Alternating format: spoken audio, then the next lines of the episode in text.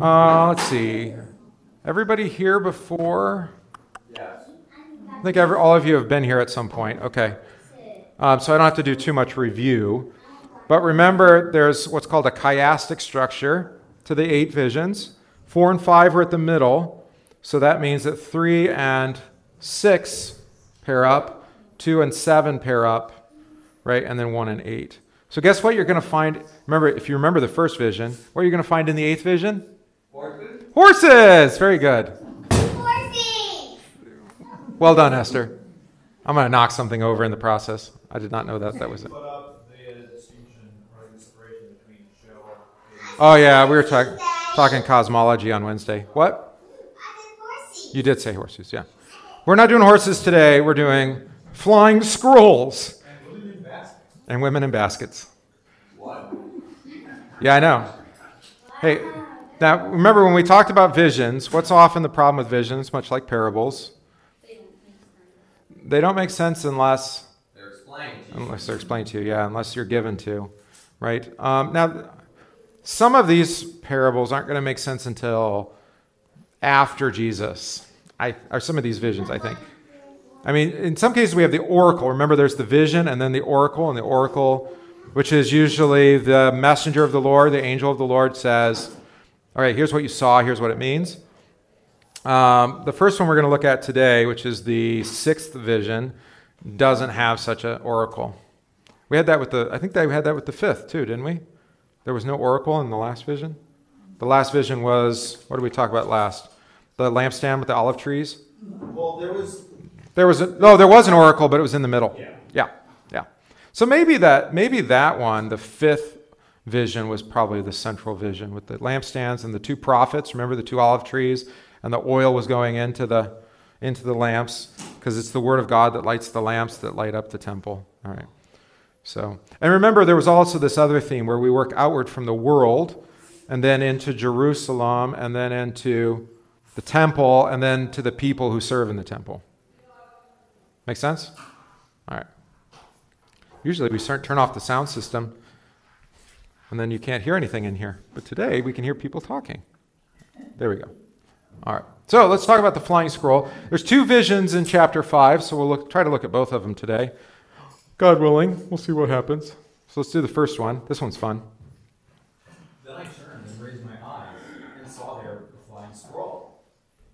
And he said to me, What do you see? So I answered, I see a flying scroll. Its length is twenty cubits and its width ten cubits.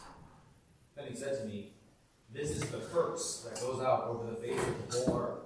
Every thief shall be expelled, according to this side of the scroll, and every perjurer shall be expelled according to that side of it. I will send out the curse, says the Lord of hosts. It shall enter the house of the thief, and the house of the one who swears falsely by my name. It shall remain in the midst of his house, and consume it with its timber and stones. All right, good. Uh, one of the reasons I pointed out that structure of the eight visions is that it doesn't follow the pattern that you're used to from my teaching or from preaching, especially. Because what do we what do we never end a sermon on? Law. Correct. you never end on the law, right? You don't leave people with like, now go do this, or you're a terrible person, now go home. Go away now. That's how I should that's how I should end the sermon. Go away now. That'd be perfect. That's all I've got for you today. Go away now. That's a quote from a critical drinker, yeah, on YouTube. If you don't know critical drinker, he criticizes movies. He does really well. Uh, what are we talking about? Oh yes, um, but Hebrew poetry doesn't work that way. Hebrew structure doesn't work that way. It often is this way in the New Testament because they're echoing the Hebrew structure, where the gospel is at the middle, and it starts with law and it ends with law. And you're like, well, that's not going to work for us. Um, well, it kind of does. Right. But I think I think it has to do with this is that we as Western people especially, we think in linear like direction, like you start here and you end there. But the Hebrew mind doesn't work that way. You start here, you end there, and you go back to where you started again. And that's a cycle. Right? And they're just reflecting on the year, the month, the day, even the hour, right? Morning and noon, or actually evening and morning, evening and morning, right? Dying and rising, baptism, language, right? We've talked about this. I feel like. It's weird that we think of time as like a Linear, yeah. Because every year, like every season is a cycle. It's the same thing. Yeah, I had the question on Wednesday night, like, well, is this the end times? I'm like, yeah, it has been. Like, well, what do you mean? Like, this, it's the same end times that were the end times when Jesus ascended into heaven and said, I'm coming back. it's like, well, is it worse now? I don't know. I mean, it's hard to judge, right? I mean, I didn't go through World War One, but if you were in the trenches in World War One, I, I think you probably would have said it was the end of the world, right? More so than like right now, where you, you know, you've got some people on TV saying that there was a grand uprising and people were storming the castle. Everybody, they're storming the castle with their flags and their and their horn horn helmets. Oh, that. Yeah, that castle. That's not a castle. Right? It's just like, was that really the end of the con- what? No, we're making stuff up now. All right. So, uh, why did I bring this up? Oh yes. So we had this lovely gospel last week, and now we're going to back out as we back out into here into really the people. All right. So we have the people of, of Jerusalem and, and Judah. Um, we're going to find out about sin again. And, and there's actually, I would argue, there's no gospel in this at all. Hmm. All right, so you don't want to end there. And of course, but the book doesn't end there. That's the night. So even if the visions kind of cycle back to the law, then they come out and you actually have the, the, the sweetest gospel, like by the time you get to chapter 9 and 10, 12. So, so it's just the visions that function that way, in a Hebrew way. All right, so uh, what is it? How does it start? I turned and raised my eyes. Remember, this is all eight visions in a row, one night. That would be my argument. And I saw a flying scroll. All right, so what's a scroll? Book. It's not a book. Just read the big old Books books come in the in the Roman era. Roman bring books, codex, you know, where you bind them together with pages. What I mean by book is it, it's a written document. It's a written document, right? But why a scroll? Yeah, it's rolled up. What is it written on? Parchment, right? Probably sheepskin. Yeah, probably sheepskin. Um, we have some. We have some scrolls. There's a. There's actually a very famous Isaiah scroll. Isaiah is pretty long, right? Sixty chapters, I think, right? Something like that. Is that right? 64? 60 chapters. Uh, it's a big book. Um, the whole total size of the scroll, I'm trying to do this from memory. Anyway, we have it. It's from 125 BC, so, you know, more than, or something like that, at least 100 years before Jesus. Um, the Isaiah scroll is, I have it in the notes here from this commentary. Ah, I wish I could remember off the top of my head. My memory's not working. Uh, Isaiah scroll. It's a lot smaller. That's what I was going to try to tell you, how small it was. I think it's only 21. Dun, dun, dun. It's something like 8, or no, 18 inches tall, and then like 20 feet long. And then you roll it up. I think that's about the size that it is. That wasn't the one that was traveling around at one time several years I don't know. They have Dead Sea Scrolls. I think there's a complete scroll of Isaiah in the, that was amongst the Dead Sea Scrolls. Yeah, there may have been an Isaiah scroll there too. Yeah, yeah. Um, so that's a very famous scroll. It actually is a lot smaller than the scroll that's described here, which is described as having 20 cubits and a width of 10 cubits. So I don't, I don't even know how big that is. You have to know what a cubit is. 35 by 15, that sounds right. 35 by 15. So I, I'm trying to find something into the scale. This is a really big scroll. Probably similar to that wall. No, it's bigger than this wall. Yeah, Because that's a 10 foot ceiling. So you have to think taller than the ceiling line. that's huge. Maybe that's taller than 10 feet. That's probably 12 foot ceiling. Anything written on that should be pretty easy to read. Yeah. Well, it means that there's a lot of words on it. Right? Right? And what are the words that are written on it? One side. Calm down, man. on the one side, Ethan's right. Actually, very specific curses, right? On one side, The, the curse against the thief. thieving, right? And on the other side, Perjury. lying. Yeah, perjury on the other side. Lying and purging. Um, yes, and it is a curse, and it goes over the face of the whole earth. Kind of like Revelation. It is kind of like Revelation with the flying scroll. Right, but th- there's something about this scroll because it's so outrageously large. Oh, yeah, it says right on the sheet 30 feet by 15 feet. I could have just looked there. Okay. Um. Yeah, I mean, it's the size of a billboard. You're right. You're right, because it's flying in the sky. Well, it'd have to be that big so you could read it. That's a good point. right, right. So you can drive by. Um, this is a this is scroll of judgment, and I, maybe we should talk about what what the difference is between the words on one side and the words on the other side. So we've got um, thieving, right? I shall it shall enter the house of the thief and the house of the one who swears falsely by my name. So you have these two houses and you have these two broad sins. Right? Now what commandments do we attach thieving to? What you shall not steal, which is commandment number Also, wouldn't that also include some of the, um, like, nine, ten? Those lead to seven. Yeah, nine and ten. Coveting leads to thieving, so there belong. If you are. If you desire it in your heart, you've always already stolen it, in effect, right? The eighth commandment too, because you're kind of. Stealing your neighbor's wife, very good. What about sixth commandment? Yep. What? Why? Oh, that's neighbor's wife. How about eighth commandment? Eight, Eighth, the, eight the. and the- second would be. That would be, uh, like stealing reputation. Stealing their reputation. I agree with Gabe. I think you're right. It does kind of connect to both, but Swears falsely by my name, that's very much that's second commandment. Yeah, I think I think this is the totality of the law. Your sheet doesn't say that, but I, I think that's probably the case.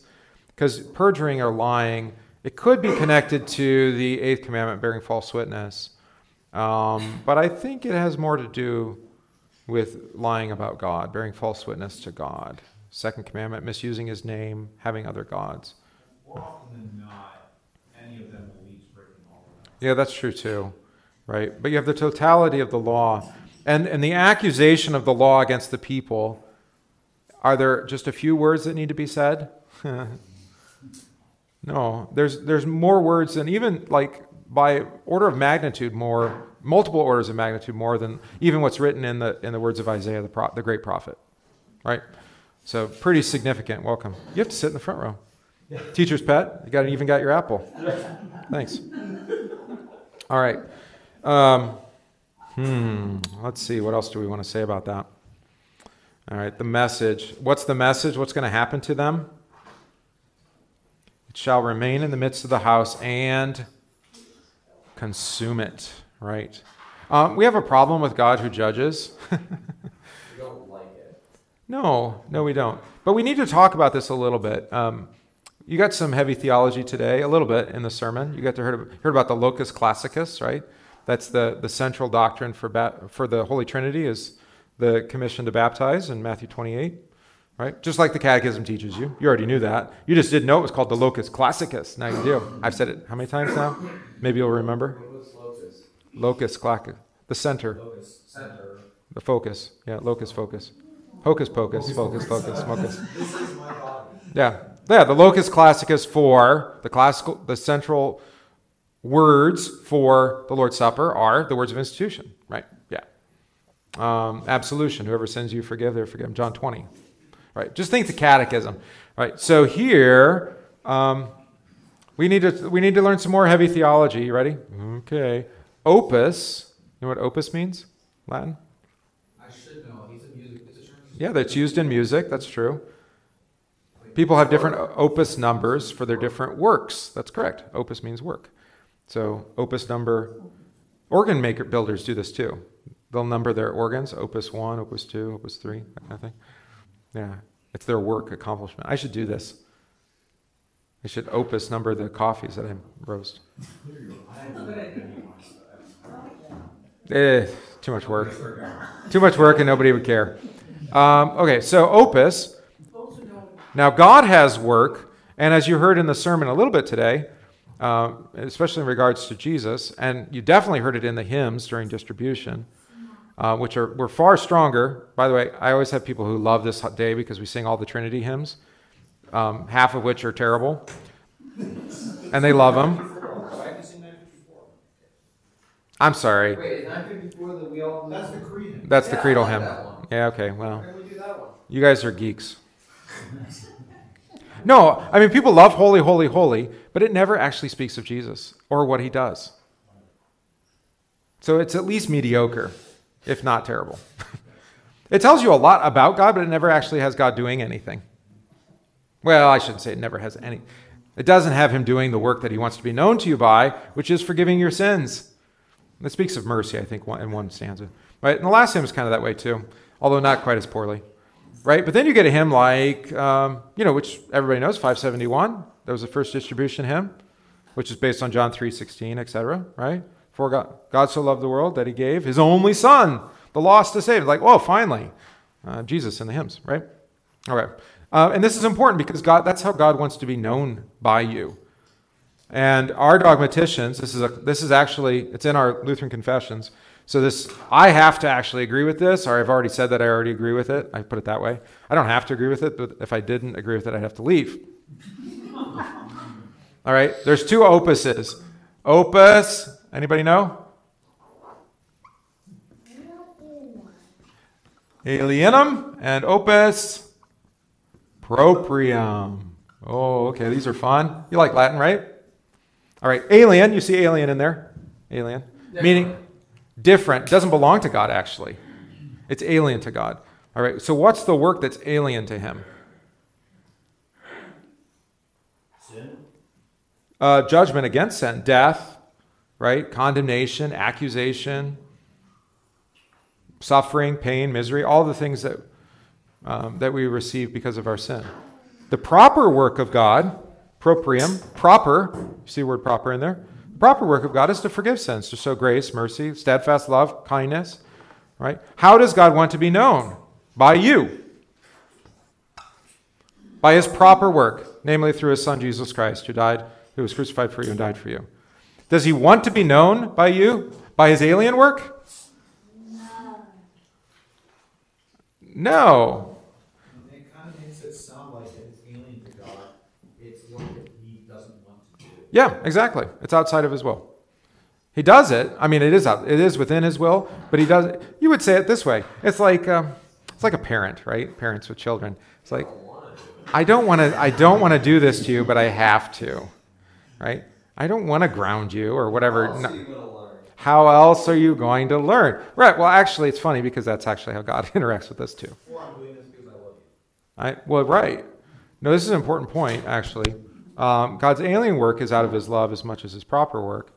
Um, it's something about, uh, well, it's just forgiveness, right? I mean, how can you forgive that which is not confessed? You can't. But how are you going to confess unless you know your sin? Does God want to point out your sin? Does he love to show you your sin?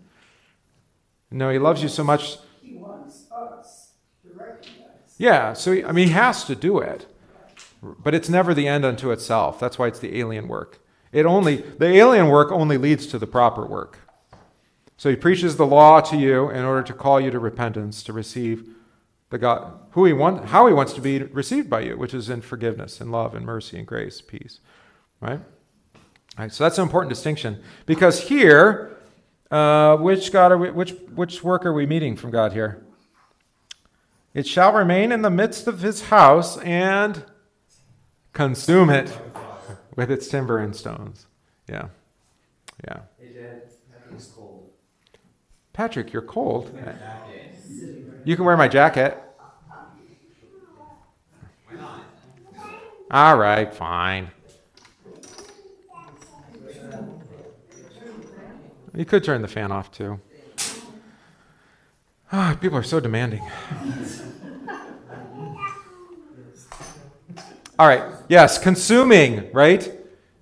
Expelling. Every thief will be expelled. Every perjurer will be expelled and consuming. Sometimes I think people think that God is kind of bipolar. well, you know, some people he hates and he just casts them out and they're dead. And then some people he loves and he saves. And we don't know what the difference is. It tells you what the difference is. What's the difference? Those who believe and those who reject. It's pretty simple. Wait, so God doesn't choose to people? He preaches forgiveness to all people. Keep going, keep going. This is fun. He wants all to come to a knowledge of him. Yeah, exactly. He desires all men to be saved. Yeah, that's his proper work. Um, why some choose not to save that belongs to the mystery mystery of election. Right? God calls all all people to salvation, whether they receive it or not, um, but is actually a mystery. Why some believe and some don't? We don't have an answer to that. All right. But he desires all to be saved. He doesn't want to damn anyone. I always point this out, you know, a di- very key distinction. Huh. Hell has been prepared for unbelievers? What does the Bible say? Hell was prepared for for the devil and his angels. That's right. Does God want to send anyone to hell? No. That's actually foreign to him. It's only out of necessity that he does it for those who don't believe. And that's not until the last day, right? God, the scripture also is clear that he delays the day of judgment for the sake of repentance.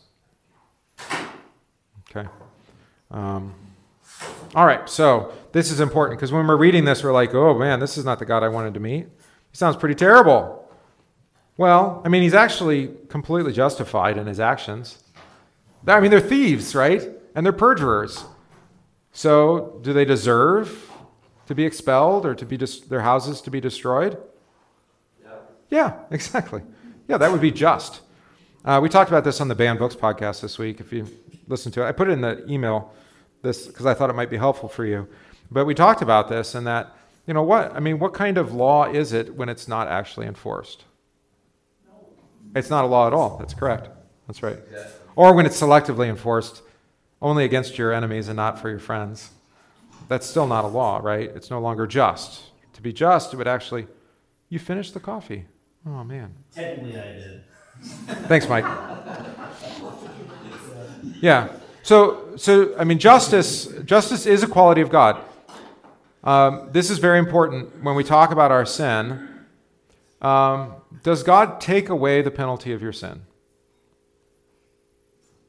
No. Yes. Yes, He does. Right. But does does He just say, well, you know what? The law just doesn't apply to you. Is that how He does it? Is that the mechanics of it? No. What's He say? The law still applies to you, but what happened to it? Where does He put the penalty? On Jesus. That's correct. Right. So the full weight, what the penalty that is owed for you, with no leniency, is put on His Son. And so the pardon that you have received is because Jesus suffered the penalty for you. And if the penalty is suffered, then you don't have to suffer it. Um, I don't know. Is there are there times where you can do this, where you can take somebody's sentence and and serve the time for them? You used to. What about the Bible? Medieval times, I don't know. Right. I know. I mean, you've seen it in movies, right? We see it in stories all the time. I'll take their place. I always think of Hunger Games, the first the first book slash movie, where um, it's pretty vivid in there, where she. Yeah, where she volunteers as tribute in place of her sister, right? Yeah, yeah. So she volunteered. I mean, because it is, it is, it's tribute, but it's actually, it's a sacrifice, right? So I'll be the sacrifice in place of her. It's a beautiful atonement story, right? So, uh, let's see. What else do we want to talk about here? Unless you win the game, yeah, I know. Well, the movie kind of. All right, so let's talk about the 10 by 20. Um, right, we said it was what, 15 by 30 feet? Um, that's strange dimensions. Although there are things in the temple that measure either 10 or 20 cubits. Was that the temple curtain? Hmm, I don't remember the temple curtain. The, the wingspan of the cherub each was 10 cubits. And so then wing, when their wings touched touch, that'd be 20 cubits in total over the ark. Yeah, those were really big cherubs. We think of the little cherubs like precious moments you put on your shelf. No, no, these are these are massive. They were wood overlaid with gold, and they were yeah, they were 10 feet by 10 feet. So they're 15 feet tall and wide with their wings sticking out, and there were two of them. Yeah, they look scary. Well, they were over. They were spanning over it. Yeah. What? These, these are the ones that are like. In the holy of holies, right? Not- not Over over the ark of the covenant, over the ark. On the ark. Not the ones on the ark, but the ones in the holy place over the ark. Yeah, the one the ark itself wasn't that big. Yeah, there were two cherubs in there with their wings touching.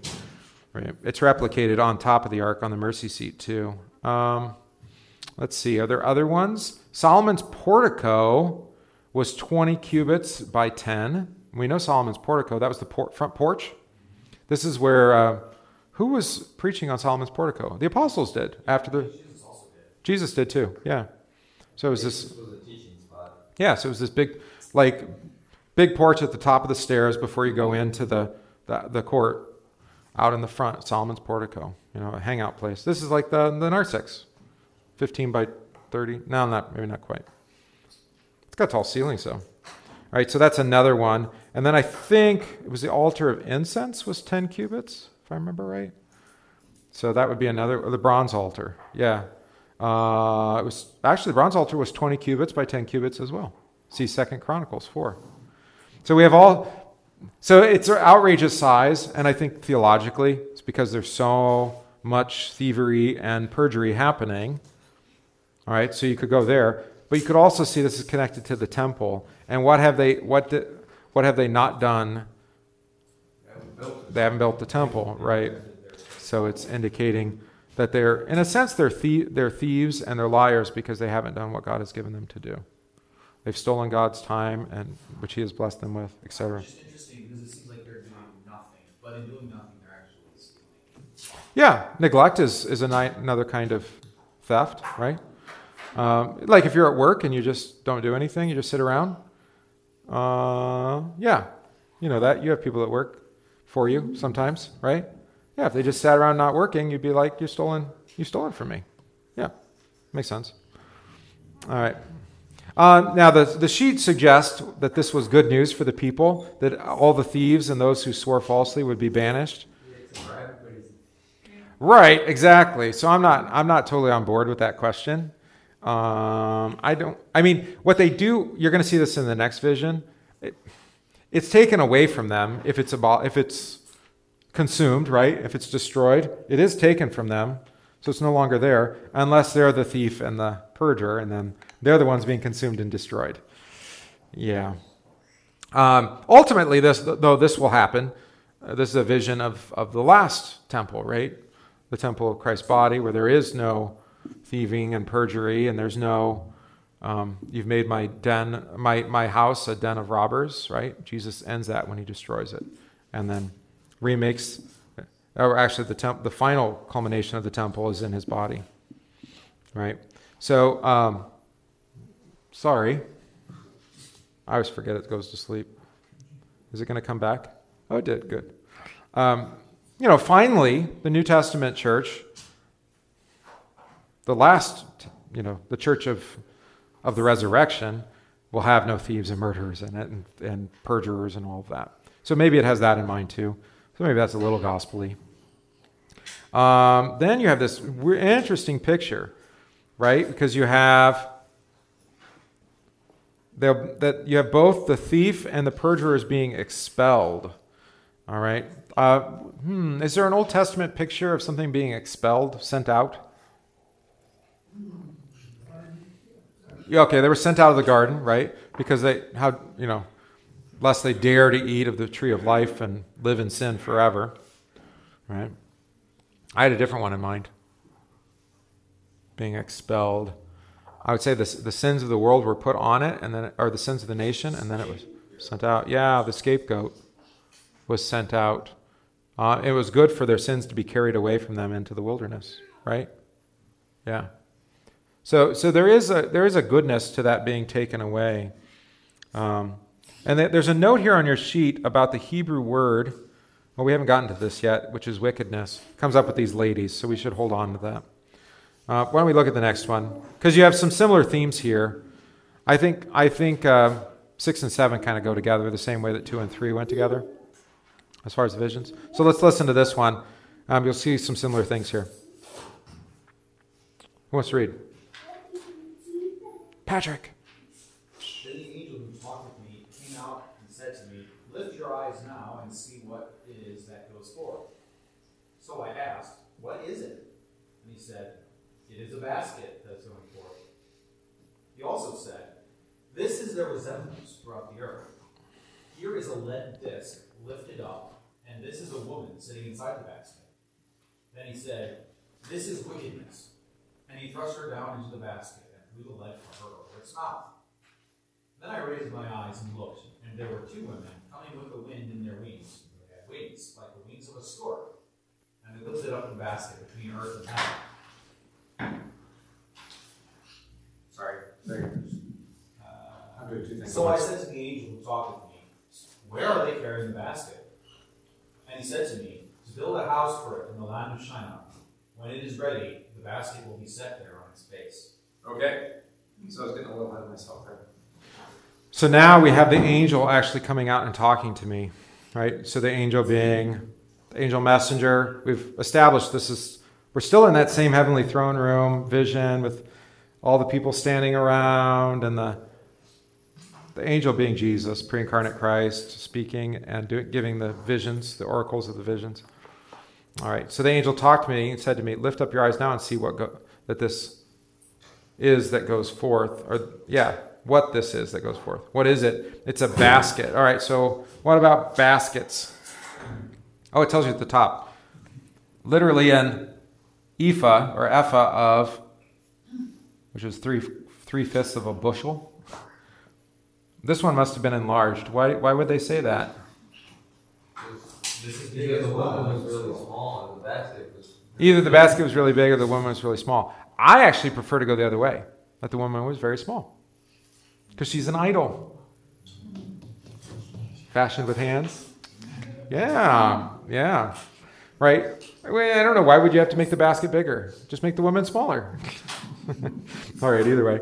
It's a vision, right? It doesn't always make sense. Um, and notice that she has a name. Her name is wickedness. Right? So she's personifying, uh, you know, all of the wickedness of the people. And this is a beautiful thing because it's being carried away to where? Shinar, which is another name for Babylon. Yeah. Now they, they've already come back from Babylon, but their wickedness is going to be taken away to Babylon. Now, I mean, I suppose you could make a little bit of this and say, wait a minute, why would God send wickedness to Babylon? That's mean. I think it would be the, the idols that they brought back with them, send them back. Send them back to where they came. Yeah, that's right. Right. This is we see this happen all the time. The people come out of Egypt. What do they bring with them? The idols. They've got little Anubises, you know, their little Anubis statue and their little, I don't know, if somebody met. Do they even have Teroet? Terawet. Yeah, the, the little, The pregnant hippo? the pregnant hippo. They got a little pregnant hippo statue, right? Right. The Egyptian gods are pretty cool, as far as false gods go. right? Same thing happens when they come out of Babylon. They bring back the, the false gods with them. Um, same thing happens when they go into Canaan. Over and over and over, what do they have to keep dealing with? What do the people have?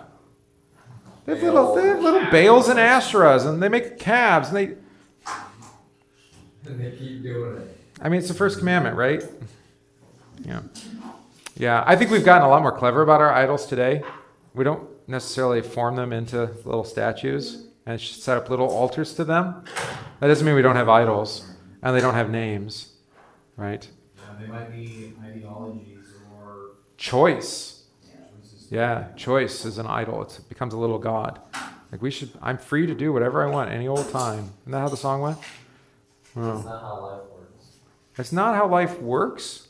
Well, I mean, you can do whatever you want, but there's consequences. And it implies that you're worshiping yourself. Yeah, exactly. Um, let's see, what else do you know about Shinar? The land of an infamous for its rebellion against God. So Genesis 11. It keeps coming up over and over. Shinar, the plain of Shinar. What do they build? A tower called Babel, also known as Babylon. Yeah. This is uh, this is it's a lot reminds me a lot of Jericho, right?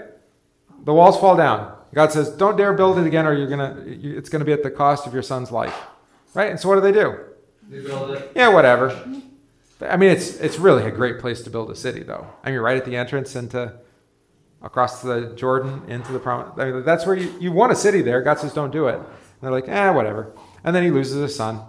Eh, well, I forget who who rebuilt it. All right, so yeah, Shinar. Hmm. What else does it say there? First Peter. Oh, it's a, it's the capital city of wickedness.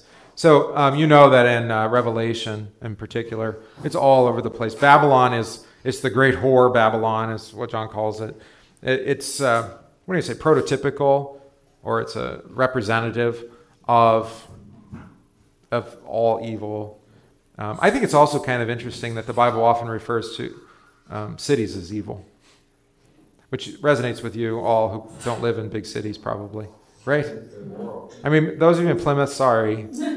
It's a big city.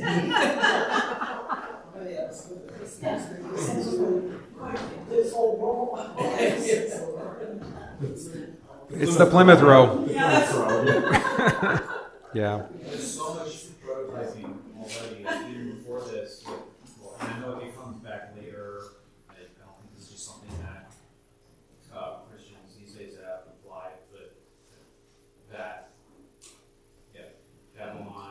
It, as a uh, representation of uh, all sin, like Egypt Right. is hell.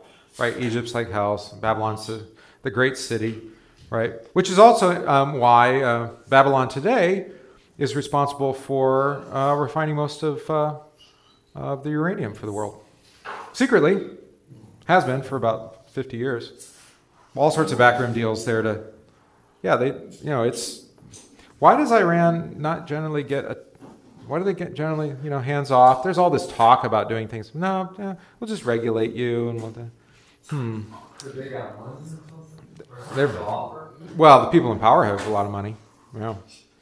All right. Uh, let's see. What do they do with it? Okay. So we got this little basket going forth, and the resem- This is their resemblance. And there, there's a lead disc.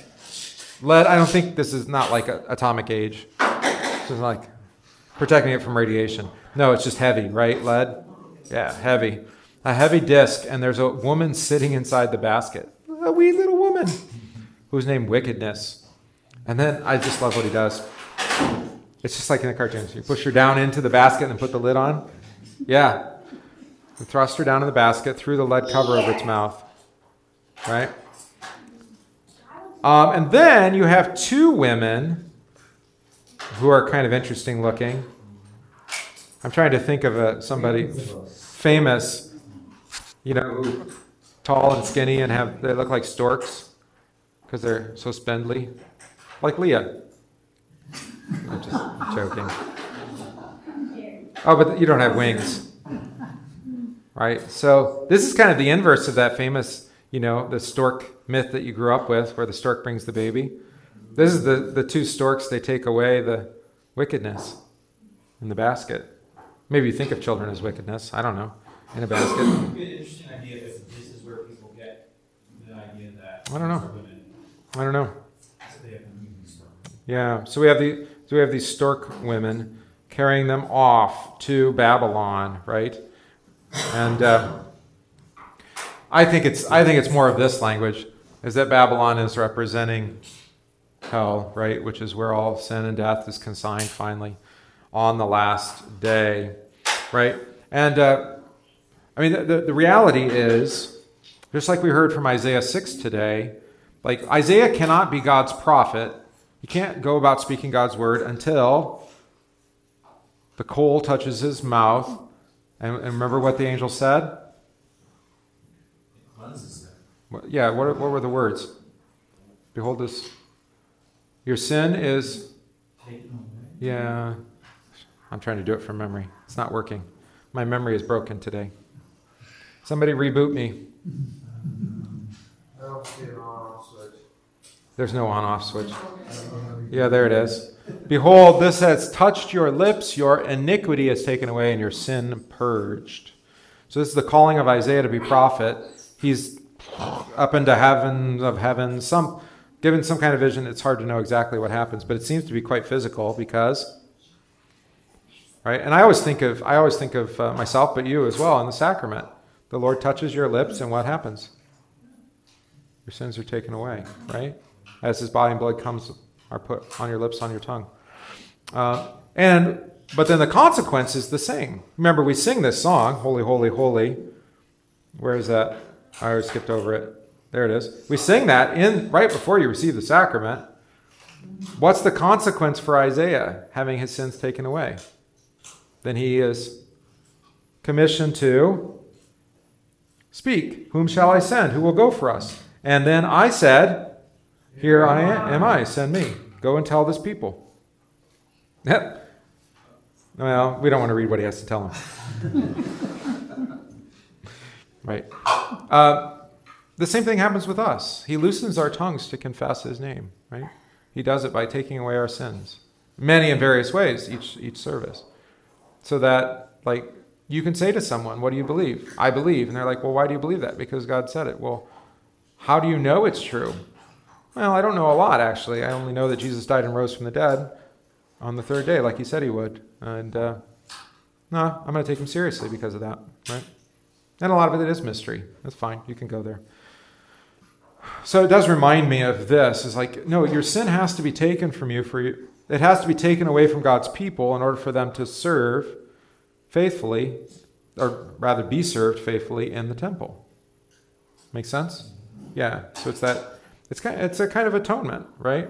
Now I said it's all law and there's no gospel, but I do think there's like a backspin to this, right? Well, if wickedness is taken away from God's people and the temple has been rebuilt and the lights are lit and the word is being preached, uh, that sounds like church, right? It's just the order of things is backwards for us because we think, well, the sin that would have happened before we heard the word preaching. Well, no, it comes after. But hmm, anything else there?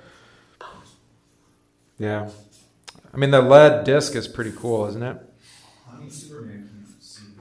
Yeah, it's like her kryptonite, right? She can't get out of the basket. Uh, baskets are interesting too. I don't think it tells you anything on your sheet. Uh, baskets are often used for uh, in the in the minor prophets. So the book of the twelve, in particular, um, baskets are signs of oh, they're used for for evil purposes. I know we don't think of it that way, but like hide it under a bushel. No. Well, interesting because that's the complete reverse of what happened. Yeah, Moses was saved through that basket, right? No, that's a good point. The basket was an ark. Right. Um, let's see. So, sometimes connected to sinful commercial uses in Amos and Micah. Hmm. So, just like we saw in the last vision where we had the scroll having the evil on both sides, right? Um, here's dis- this might be linked to dishonest business practices. I don't know. Maybe, maybe not. Um, so we had before we had lying and we had thieving, and now we have dishonesty in the particular in, in dealing in dealing with people. Maybe economic stuff. That's how Amos uses it. So it could be. Um, but I do think who was it? Gabe said earlier. You know what's the what's the prophet or what's the vision rather driving the prophet to realize is that all are sinful, right, and fall under the judgment of God. And unless God removes that from them, they remain in their in their in their sin. So you might even say what's happening here is these two stork women. Just imagine that. Um, these two women like storks or storks like women. Uh, they're the they're the uh, uh, there's they're, uh, Patrick, Patrick, Patrick. I have a question for you, Patrick.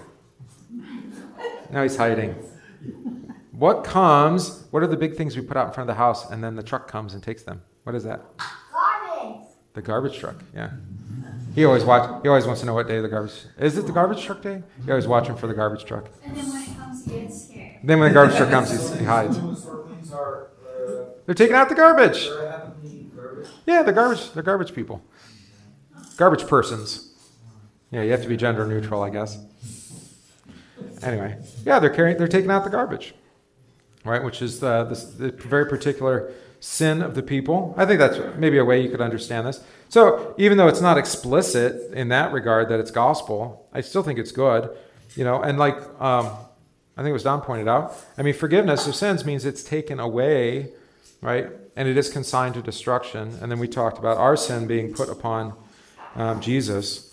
Um, this this sinful woman, maybe, yeah, we can do just a little bit on this. I don't want to go too much longer. I have to go to this district thing. Hmm. If I sound excited about it, no, it's fine. I just I overcommit, so I'm doing I'm displaying. I have a coffee booth, so I have to be there early to finish setting it up. Anyway, uh, one of the seven angels. Oh, we we should note this. Um, John borrows a lot of the imagery from Zechariah and Ezekiel and Daniel and others, right? he and Amos and Haggai. He borrows the same imagery. It doesn't mean that you can take how John understands it and then import it back into Zechariah. He's not interpreting Zechariah, but he's borrowing an image and then he's either expanding it or he's using it in a new way.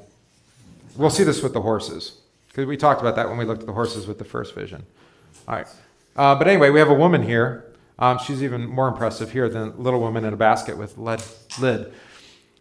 Uh, who had seven bowls came and talked with me, saying to me, "Come, and I will show you judgment of the great harlot." we could call her name wickedness, right? Yeah, who sits on many waters, with whom the kings of the earth committed fornication. Oh, that sounds like our kings. Good. And the inhabitants of the earth were made drunk with the wine of her fornication. Woo. Yeah, I know this language this is not kid friendly, I suppose. So he carried me away in the spirit into the wilderness, and I saw a woman sitting on a scarlet beast, which was full of names of blasphemy, having seven heads and ten horns. You think you think Zechariah is weird? yeah. Um, the woman was arrayed in purple and scarlet, and adorned with gold and precious stones and pearls, having in her hand a golden cup full of abominations and the filthiness of her fornication. And then look at this. And on her forehead a name was written Mystery, Babylon the Great, the mother of harlots and of the abominations of the earth. So Zechariah has this picture of her, of this little woman in a basket. And then by the time of the final judgment here, yeah, she grew up. Yeah, she devours. She devours those who worship her, and it just makes her larger. She's like, uh, there was an old lady who swallowed it. Right? Do you remember the book? She ended up dying in the end. She ended up dying in the end, but she, Yeah. yeah, okay. She popped. Yes. I saw the woman drunk with the blood of the saints, Such as a man. kind of, and with the blood of the martyrs of Jesus. And when I saw her, I marveled with great amazement. Yeah, um, it's actually that she's got she's got their blood on her lips and she's got their flesh in her teeth. Yeah, yeah. So John really takes this picture and runs with it, right? Why do you marvel? The angel said to me. I will tell you the mystery of the woman and of the beast that carries her. Oh, thank goodness. Uh, which has the seven heads and the ten horns. The beast that you saw was and is not, and will ascend out of the bottomless pit and go to perdition. Hmm, the beast.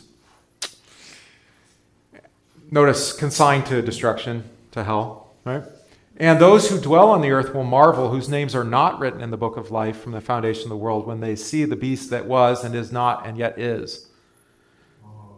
So, I mean, it's Satan who's been judged, who is not, but it yet is until he's not. That's confusing, right? Uh, oh boy. The seven heads are the seven mountains on which the women sits. There are seven kings. You ever heard uh, the White Stripes song, Seven Nation Army? That's where it comes from. That's what it's about. Yeah. There's always seven nations.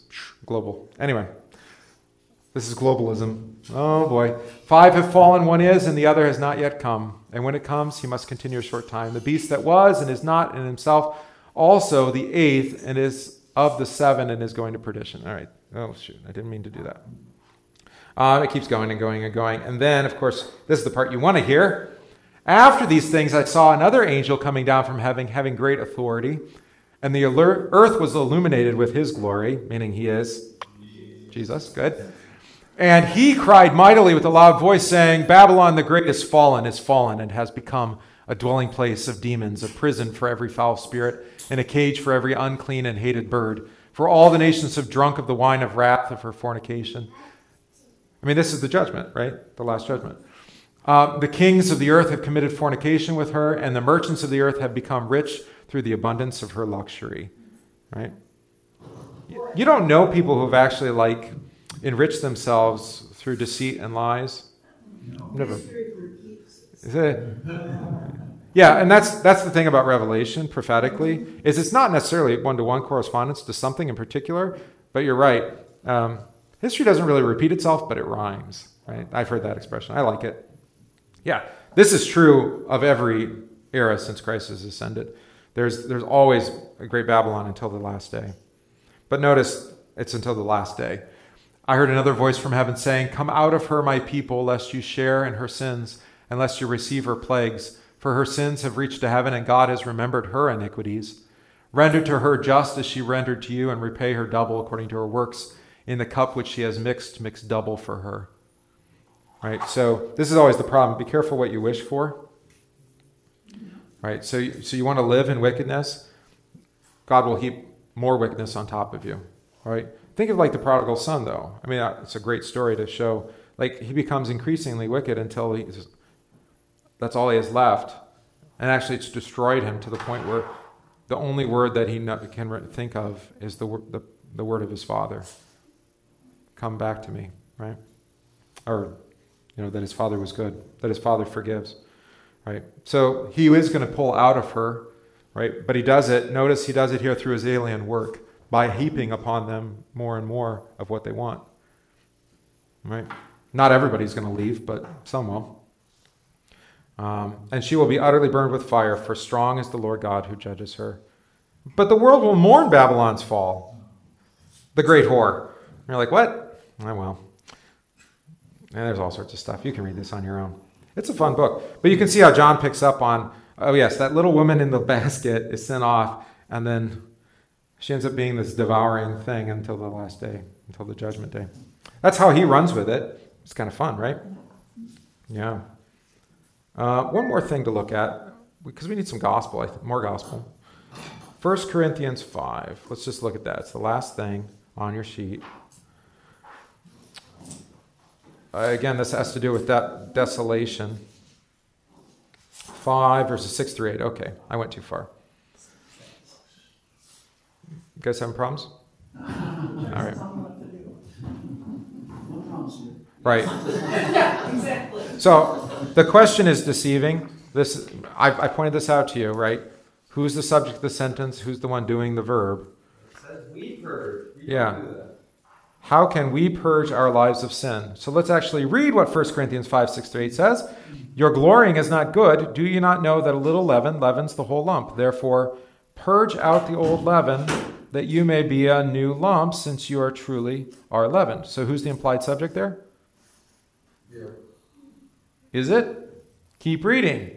For indeed, Christ our Passover was sacrificed for us. Therefore, let us keep the feast. Who purges out the old leaven?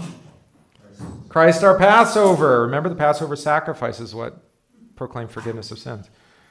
There's, you always want to take, you, you're always trying to take control of things. And, no, Jesus is the one. Let us keep the feast, not with the old leaven, nor with the leaven of malice and wickedness, like the two sides of the scroll or the little woman, woman in a basket, but with the unleavened bread of sincerity and truth. That is, who's the unleavened bread of sincerity and truth? Jesus. Whose feast is it? Jesus' feast, right? Who purges out the old leaven? Jesus. Who makes us a new lump? Created me a clean heart, O God? Jesus. Yeah. Yeah. Right before that, it said, Deliver such a one to Satan for the destruction of the flesh, that his spirit may be saved in the day of our Lord Jesus. It's always Jesus. Anyway, we always want to take control of the verbs. Don't do that. Right?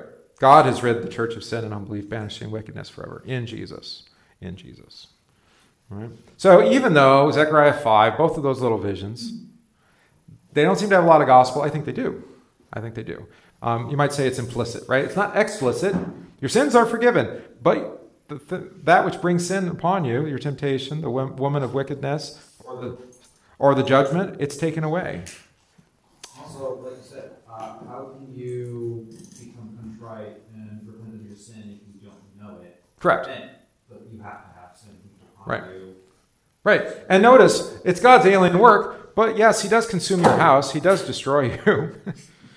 right? But He doesn't kill you to leave you dead, but to, Just like Job. Yeah. Yeah, Job is an interesting book. I was thinking about that this morning. It's funny you bring it up. Because the Job, it's very long, but it really is a description. This is how the, the Jews understood it, and I think we should too. It's a description of the Christian life, of the life of repentance for the forgiveness of sins. Right? Until he's finally like almost destroyed, there's nothing left of him. Uh, But he makes that confession, like Job 19, although there's a lot of chapters after that. I know that my Redeemer lives, and on the last day I will see, I will see him in my flesh. I will behold my God, and not another. My heart faints within me. Right? And then the restoration of Job in the end, which is a picture of the resurrection, I think, where it's restored to him double all that he lost at the beginning. noises. Yeah, so Job is a, I mean, it's it's excruciating, but but I think in in that way it's really helpful for us. Maybe we need to do a little bit more thoughtful consideration of it, because um, I think sometimes we think of our lives a little bit as excruciating. Look at Tim, right? Dealing with this stuff, it's like you just want you just want it to be done, right, and be healed. Yeah. Right. Uh, and then you read Job and you're like, yeah, that's kind of how it goes sometimes, right? It just keeps going and going. It's one thing on another. And, um, but we can take comfort knowing that God has promised to deliver us, if not now, in eternity, right? Like he did with Job. So, yeah, sometimes it seems to just go on for years, and it's been years. Yeah, decades or more.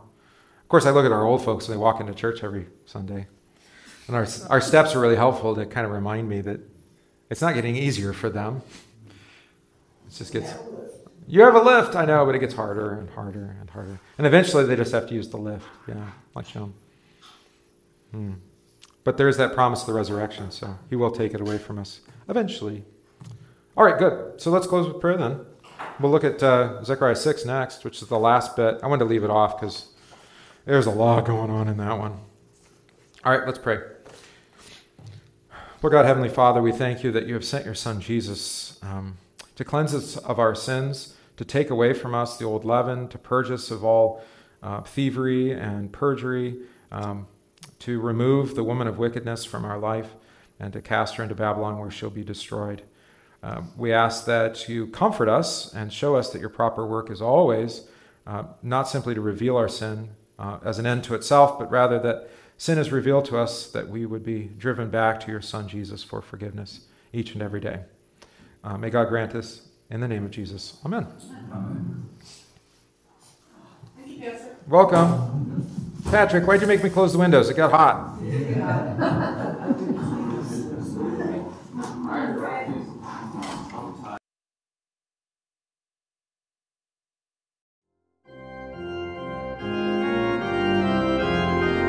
We thank you for listening to this podcast from St. John Evangelical Lutheran Church, Sherman Center in Random Lake, Wisconsin.